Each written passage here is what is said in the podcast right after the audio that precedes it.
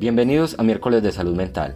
Estamos nuevamente con Diana Cano, que nos dará a conocer los problemas más visibles de un joven que carece de modelos o pautas.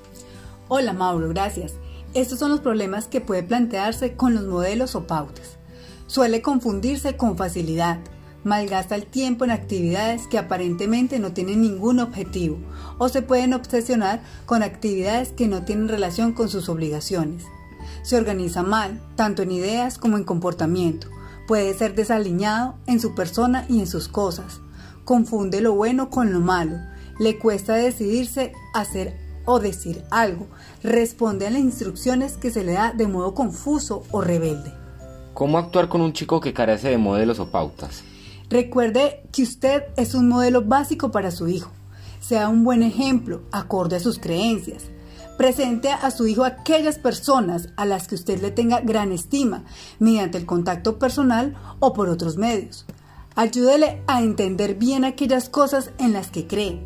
Hable con él o ella desde la escala de valores.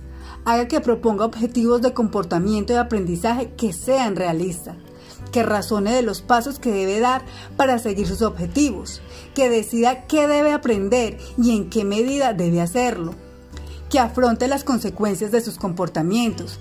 Deje bien clara la relación causa-efecto en lo que se refiere a su comportamiento y a las consecuencias del mismo.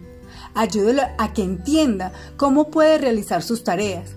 Dígale las cosas claras y demuéstrele si es necesario. Haga un esfuerzo para entender las condiciones que influyen en su comportamiento.